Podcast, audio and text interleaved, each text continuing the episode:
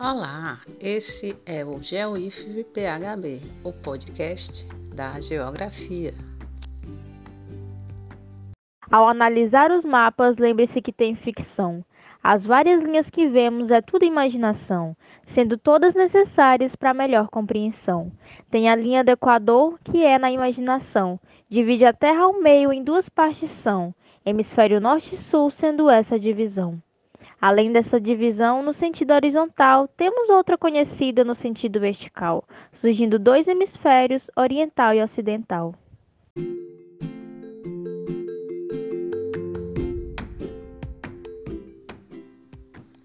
A aluna do curso de Eletrotécnica, Cibele Araújo Soares, fez uma leitura do cordel Mapas do cordelista Juarez Alencar.